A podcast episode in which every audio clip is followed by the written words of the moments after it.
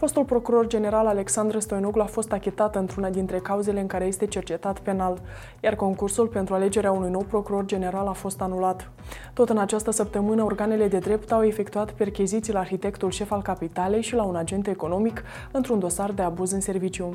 Bine v-am găsit la o nouă ediție a săptămânii de gardă. Stați aproape!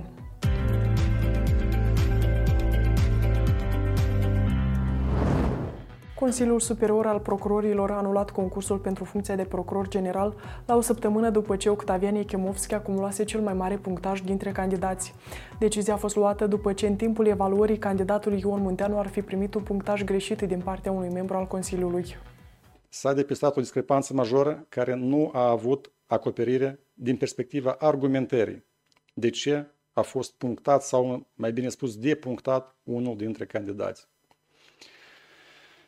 Această circunstanță este extrem de importantă în virtutea priorităților mandatului pe care ne l-am asumat fiecare dintre noi la accederea în funcție. Și anume, prioritatea numărul 1, desfășurarea unui concurs public, transparent, bazat pe principiile meritocrației, pe principiul legalității, transparenței și tratamentului egal a fiecăruia dintre candidați. Joi, membra CSP Olesia Vârlan a declarat că în evaluarea efectuată de către ea au fost trecurate greșeli, iar în rezultat, candidatul Ion Munteanu a obținut un punctaj mai mic. Octavian Echimovski, candidatul care a câștigat concursul pentru funcția de procuror general, susține că, citez, ar fi dezamăgitor pentru întreg corpul de procurori și pentru societate constatarea că evaluarea dată de unii membri ai CSP a fost viciată. Am încheiat citatul. Vineri, Veronica Dragalina a spus că Procuratura Anticorupție s-a autosesizat și va investiga circumstanțele desfășurării concursului pentru funcția de procuror general. Dragalina a menționat că ea însăși se va ocupa de această anchetă și că nu va nominaliza un subaltern, calificând cazul drept sensibil. În ajunul discursului anual al lui Vladimir Putin, așa numiții deputații de toate nivelurile din stânga Nistrului au cerut Dumei de Stat a Federației Ruse în urma unui așa zis congres, citez, să protejeze Transnistria în fața presiunii crescânde din partea Chișinăului.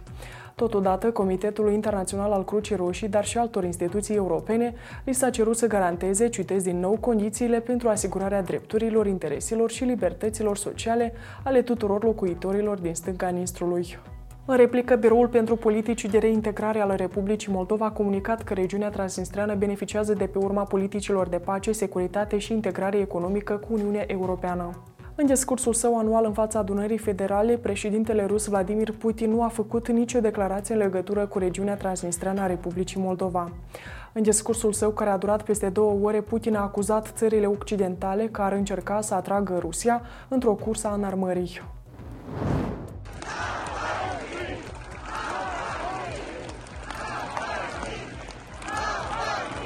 Între timp, cel mai vehement critic al Kremlinului, Alexei Navalny, a fost condus pe ultimul drum.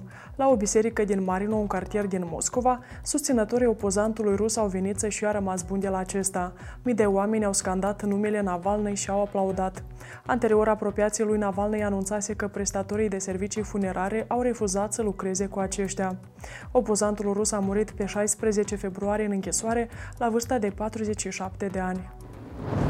Peste 300 de magistrați s-au întrunit vineri în cadrul adunării generale a judecătorilor.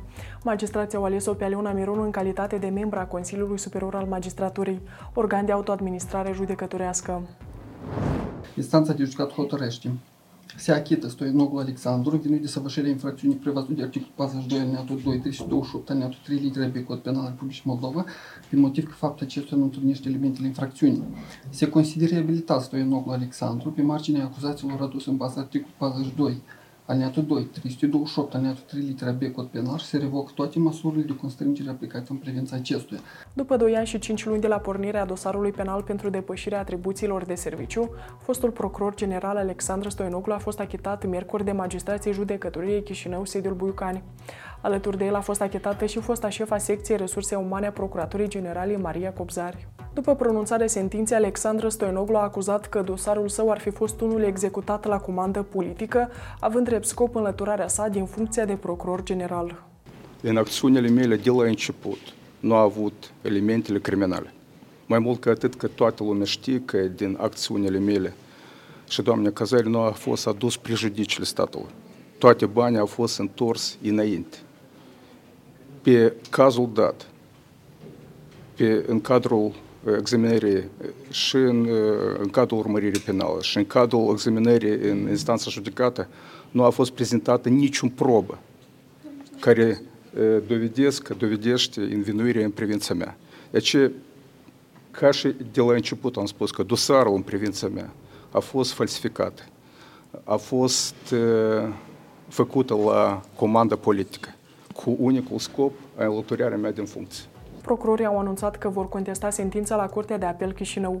Alexandru Stoianoglu a fost eliberat din funcție de procuror general în septembrie 2023 iar fostul premier Vlad Filat și-a spus marți ultimul cuvânt în dosarul în care este învinuit de spălare de bani în proporții deosebit de mari. Acesta se declară nevinovat și spune că este vorba despre aceleași fapte și aceleași sume de bani pentru care a fost anterior condamnat. Sentința în dosarul privind spălare de bani în care este învinuit ex-premierul Filat urmează să fie pronunțată pe 29 aprilie.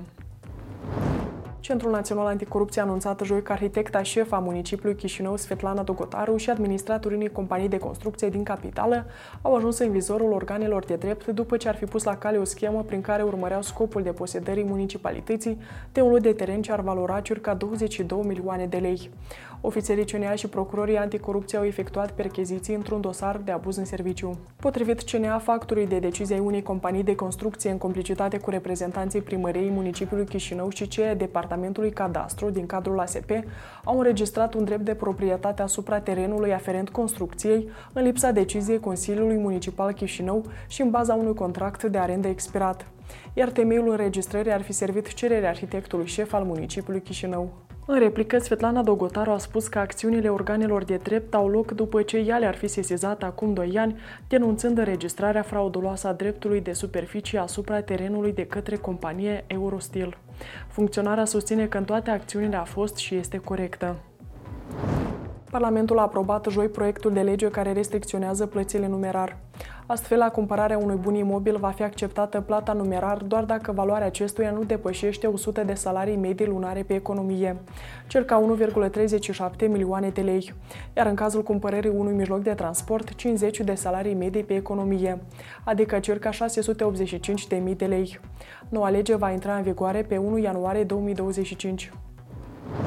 Stimați colegi, astăzi avem în plenul Parlamentului pe câțiva bărbați ai neamului care acum 32 de ani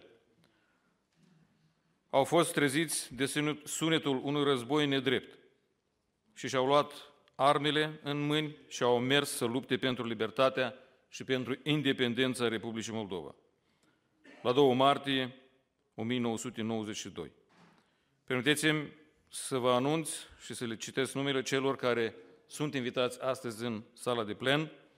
Am onoarea să-i anunț pe domnul Nighină Iurie Bălț, Savian Igor, Vladimir Buga, Nisporeni, Coțofană Iurie Cocieri, Rotaru Mihai Coșnița, Ședința de joi a Parlamentului a început cu aplauze pentru câțiva dintre veteranii războiului din 1992 de pe Nistru prezenți în sala plenului.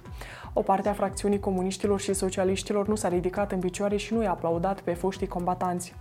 De asemenea, socialiștii și comuniștii nu au participat nici la minutul de reculegere în memoria opozantului rus Alexei Navalny, decedat în pușcărie pe 16 februarie curent și considerat de comunitatea internațională drept o victimă a regimului autoritar al lui Putin